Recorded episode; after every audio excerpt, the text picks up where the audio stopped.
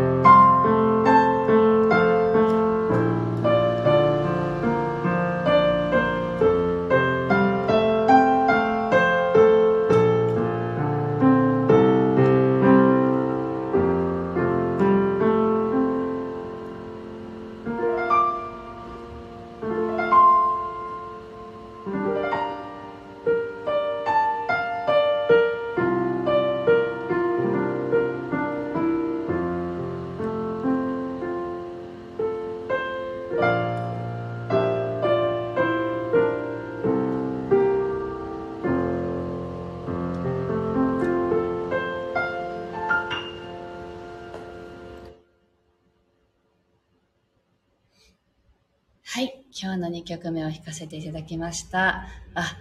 シルビアさんが「すみません」って。いやこちらこそすみません。